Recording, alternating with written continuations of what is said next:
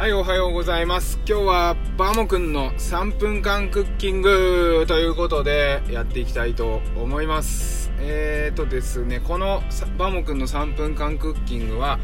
うちの娘がですね、給食を食べるときに卵アレルギーとピーナッツアレルギーが完全に除去で治療しておりますので、そちらの代替品を作ったときにお伝えするコーナーになっております。でですね、今日もツイートしたんですけれども、ツイートの方はですね、概要欄の方にリンクが貼ってあるので見ていただけたらとっても嬉しいんですが、そこにですね、メニューが書いてあります。見ましたか皆さん。はい、中華丼です。中華丼、今日の卵入りメニューは中華丼でしたというかね、今日食べるんですね。でね、中華丼といってもですね、別に卵がなんかその食材に入ってるものを使われてるとかではなくて、単純にですね、うずらの卵が入ってるだけなんですよ。だから多分ね、うちの子供のアレルギーの感じからいくと、うずらの卵が入って煮込んだ中華丼でもですね、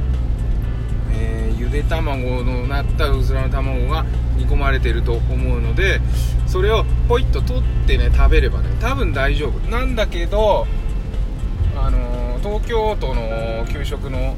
考えはですね、アレルギーの対応はですね、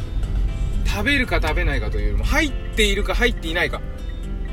ちょっと除去しますとかね、代わりの品を作りますとかっていうのも基本的にはやってくれていないと。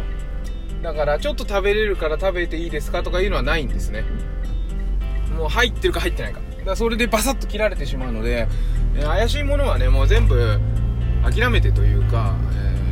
代替品作ってね、持っていくということになります。で、今日は中華丼を作りました。でね、どうせ作るんだったらさ、給食よりもね、美味しいものを作りたいじゃないですか。でもね、まあ簡単に作れるんですよ、美味しいものはパパッと。で、今日使った食材は、こちらです。豚バラ、白菜、チンゲン菜、人参、玉ねぎ、コンソメで、コンソメはね、27品目不使用っていうの、最近どこのスーパーでも売ってるんで、それを使ってます。これね、普段でも使ってもらっていいかなと思いますね。そもそもコンソメに小麦粉が入っているっていう時点でね、おかしいですし、こっちの方が本物だと私は思っています。で、なるべくね、一応給食で出てくる食材を使いながらも、卵を除去して作るということを心がけていますが、それほど同じものを作ろうかなとは思っていません。だって中華丼だけど、鶏ガラスープよりもね、絶対このアレルギー27品目不使用のコンソメの方がうまいんで、それを使いますし、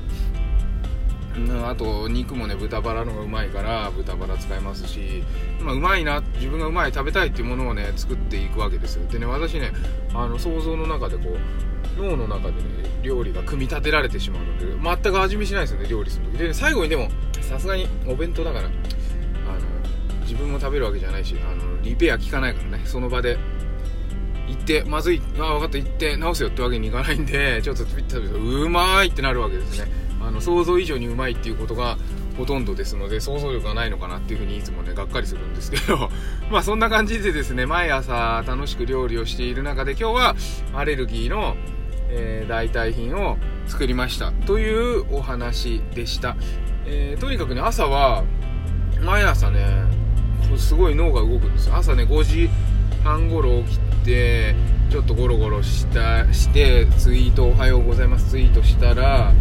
朝起きたらね、アルフォートを1個食べるんです。あとヨーグルト、小さいボトルに入ってる、何でしたっけ、名前忘れてた、飲む。もうそれで脳はね、一気にトップスピードですよ。ドーパミン出まくりって感じ。こういうのフロー状態っていうの。でもフロー状態って、ね、常にフローだみたいなことを茂木先生も言ってたんでね、まあいいんですけど、フロー状態になってブワーッと手が動く。もう手がね、4つぐらいあるような感じですよ。1秒たりとも手を休ませる暇はないっていうような感じで、もうめちゃめちゃ楽しいね、朝を過ごしております。皆様もですね、楽しい朝を過ごして、一日元気にですね、生活してもらえたらなと思います。それでは、今週も金曜日、台風が海の方にね、太平洋側にそれたんでよかったですね。